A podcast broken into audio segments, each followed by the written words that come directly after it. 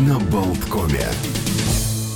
Начинается утро на Балткоме, дорогие друзья. Всем привет, всем доброе утро. Меня зовут Олег Пек. Сегодня без Александра Шунина, но завтра, я надеюсь, мы будем в полном составе. И сегодня, как обычно, мы поговорим сначала про всякие праздники, потом полистаем странички календаря, затем обсудим животрепещущие новости. Если у вас есть тоже какие-то новости, жизненные наблюдения, смело пишите нам в WhatsApp два три ноль шесть один девять один. Ну и, конечно, гости у нас будут. Сегодня такие культурные гости. Мы поговорим, ну, вот про предстоящие культурные мероприятия, концерты. В общем, может быть, даже споем в эфире. Сегодня десятое января.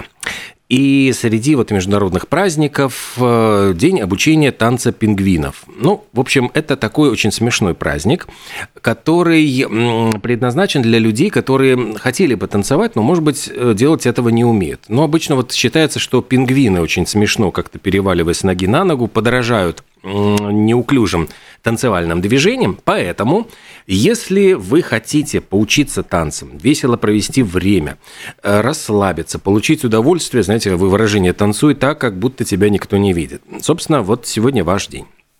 Еще один э, день своеобразных людей. Это, ну, я бы сказал, день уважения тем, кто не хочет соответствовать вот представлениям о нормальном.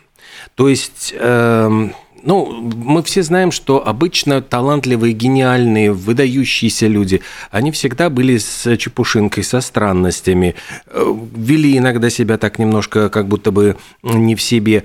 И, ну, вот пытаются в этот день для обычного человека вот сказать: послушайте, давайте попытаемся вот представить себе, э, выйти за пределы нормальности. То есть, вот это... то, что сегодня можно немножечко почудачить, покуролесить, в общем, немножечко посчитать себя своеобразным человеком. Сегодня также отмечается из международных праздников День Лиги наций. Официально эту Лигу наций основали в тысяча девятьсот двадцатом году, после Первой мировой войны. Идея эта была такая хорошая – сделать так, чтобы больше никогда мировая война не была возможной. Собственно, через какое-то время сорок одно государство в Женеве на первой ассамблее, на первой сессии Ассамблеи Лиги наций вот провозгласило эту организацию, и в какой-то вот момент своего рассвета, это где-то с тридцать четвёртого по тридцать пятый год, Лига наций насчитывала пятьдесят восемь членов, пятьдесят восемь государств, которые, я напомню, что тогда еще были и большие империи, в общем, они представляли более семьдесят процентов населения земного шара. Но, несмотря на такие благие намерения, стало ясно, что Лига наций не выполняет, не справляется со своими функциями. В какой-то момент, вот это были тридцатые, вот вторая половина тридцатых годов, государства, которые называли вот державы оси, Япония, Италия, Испания, Германия, в которых победили фашистские режимы, они просто вышли из Лиги наций, создали свой блок. Затем началась Вторая мировая война, которую Лига наций не смогла предотвратить. И в конце концов все действительно распалось. Распалось на какие-то оборонительные союзы, силовые блоки. И окончательно Лига наций прекратила свое существование девятнадцатого апреля сорок шестого года. Но на ее, можно сказать, руинах возникла новая организация, Организация Объединенных Наций, ООН. И она была построена примерно по тем же принципам, но на более, как говорят, устойчивой структуре, более эффективные инструменты, которыми она могла оперировать. Но вот давайте будем честными, и сейчас Организация Объединенных Наций испытывает определенные трудности, сложности, и мы видим, что не всегда удается предотвратить вооруженные военные конфликты. Едем дальше. У нас праздников сегодня очень много, и все такие любопытные, интересные и даже, я бы сказал, вкусные. Сегодня день имбирного пряника. Собственно, и полезное, и вкусное лакомство, которое, если уж там говорить, начинать с каких-то времен он их, там, э, по-моему, египетские всевозможные, греческие, египетские церемонии использовали имбирь для э, приготовления всяких блюд, но если мы говорим уже вот про классический имбирный пряник, где и мед, и патока, и, собственно, прочие вся, всякие ингредиенты. В Европу он попал, это уже зафиксировано точно, в девятьсот девяносто втором году. Вдумайтесь, больше тысячи лет назад. Привез его армянский монах Григорий Макар. Он семь лет прожил во Франции, в городке Бандарое, где обучил э, французов, э, в общем-то, выпеканию имбирных пряников, и помер он в девятьсот девяносто девятом году. Э, в тринадцатом веке, ну, затем крестоносцы привозили там с Востока имбирные пряники, в общем, там всякие были э, тоже пути различные, какими попадали в разные страны, но из э, Германии... В Швецию он попал в тринадцатом веке, а в Германии даже образовали гильдию мастеров, которые контролировали создание имбирных пряников. Представляете, вот был учет и контроль. Собственно, пряники эти продавали в монастырях, продавали в аптеках, потому что считали, что они целебные. Кстати, сейчас скажу, какому королю там прописали эти пряники. Ганс, один из шведских королей, страдал депрессией, и доктор ему прописал имбирный пряник в качестве лекарства. Ну и существовали интересные всякие традиции, например, в Англии делали пряники вот в форме таких пряничных человечков, говорят, что это придумали... при дворе Елизаветы Первой. Она подавала это в подарок сановникам таких человечков, но была и такая традиция. В средневековых селах девушки, которые мечтали выйти замуж, должны были съесть пряничного человечка, его называли пряничный муж, чтобы поскорее, дескать, встретить суженого ряженого. Также этот пряничный человечек, ну, аналог русского колобка, сказочный герой, который тоже лет пятьсот существует в фольклоре.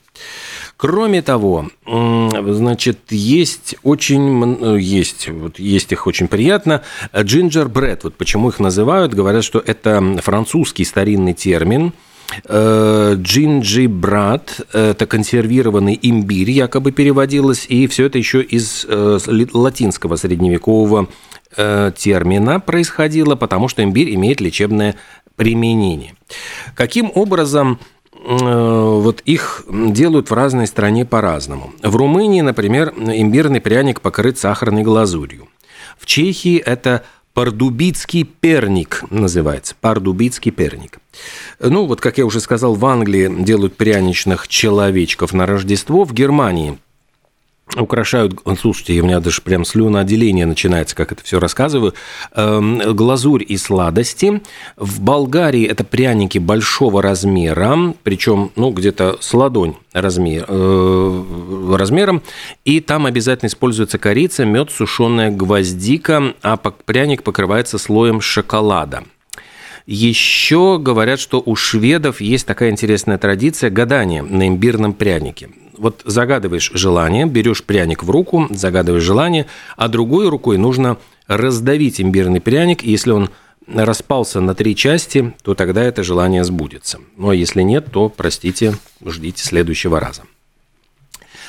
Э, ну, вот такие вот интересные с имбирным пряником связанные всевозможные, не знаю, исторические факты. Едем дальше. Сегодня День полиции, причем интересно, что и в Китае, это День полиции вот официально провозглашен, кстати, недавно, в двадцатом году, две тысячи двадцатом. А в Японии это день номера полиции, сто десять. По этому номеру обычно всегда звонят в Японии полицию, в полицию, и это дата признания деятельности правоохранительных органов. Еще сегодня Фолклендские острова отмечают День Маргарет Тэтчер. Ну, собственно, ее чествуют, потому что Фолклендские острова, они были же спорной территорией, и вот возвращение Фолклендов в Великобританию, которое произошло в тысяча девятьсот восемьдесят третьем году, там в результате войны с Аргентиной, это была настоящая действительно война, боевые действия, там корабли британского флота отправлялись военные в южное полушарие. В общем, это дата, которая чествует ее вклад в, в, в то, что Фолклендские острова вернулись на Великобританию. Ну и сегодня еще такой любопытный праздник, как День горького шоколада. Он не содержит молока, не менее тридцать процентов, тридцать пять процентов тертого какао, какао-масла, минимум сахара, поэтому он такой горький. Есть люди, вот мне кажется, знаете, вот люди, которые пьют кофе, и люди, которые пьют чай, люди, которые читают фантастику и читают детективы. Вот э, любят те, кто любит горький шоколад, а те, кто предпочитают молочный. Э, ну, вот э, такое деление. Есть люди, которые очень обожают, вот не могут молочный есть, а только, только горький, только вот этот вот должен быть черный, черный и горький. Ну и у меня минуточка, наверное, успею рассказать вот про очень интересную тоже дату, День спасения орлов. Есть такой праздник, это американский праздник. Ну, цель его повысить осведомленность об орлах, поблагодарить людей, которые пытаются спасти орлов, но поскольку там и браконьерство, и вмешательство человека, и всевозможные там пестициды, это все угрожает популяции орлов по всему миру. А почему вот именно эта дата была? Она была связана с очень конкретной историей спасения конкретных орлов. Дело в том, что в штате Нью-Джерси есть такая деревушечка Риджфилд-парк. И там жила пара орлов, белоголовых орланов. Их прозвали даже местные жители Алиса и Эл. Они гнездились возле Оверпек Крик, причем это происходило с две тысячи одиннадцатого года. И вот в две тысячи четырнадцатом году какая-то компания сообщила об своих исследованиях, что, дескать, вот свалка возле орлиного гнезда, ее нужно ликвидировать. А для этого нужно испилить дерево, на котором эти орлы гнездились. То есть их гнездышко должны были вот грубыми этими пилами лесорубы спилить. А между тем они же гнездились в этом месте, уже жили несколько лет. И все это там, значит, так, ну, местные жители настолько прониклись, что объявили День спасения орлов, вот десятого как раз-таки января, начали выходить на демонстрации, пикеты, отстояли это дерево, Алиса и Эл продолжали жить, ну, к сожалению, сейчас пишут, что уже сейчас не живут, ну, наверное, вот орлиный век недолг, но на этом месте поселилась уже новая пара. Так что теперь закон об исчезающих видах в том числе защищает и орлов. Ну, а мы защищаем священное право прозвучать с небольшой рекламной паузы в нашем эфире, после чего продолжим «Утро на Балткоме».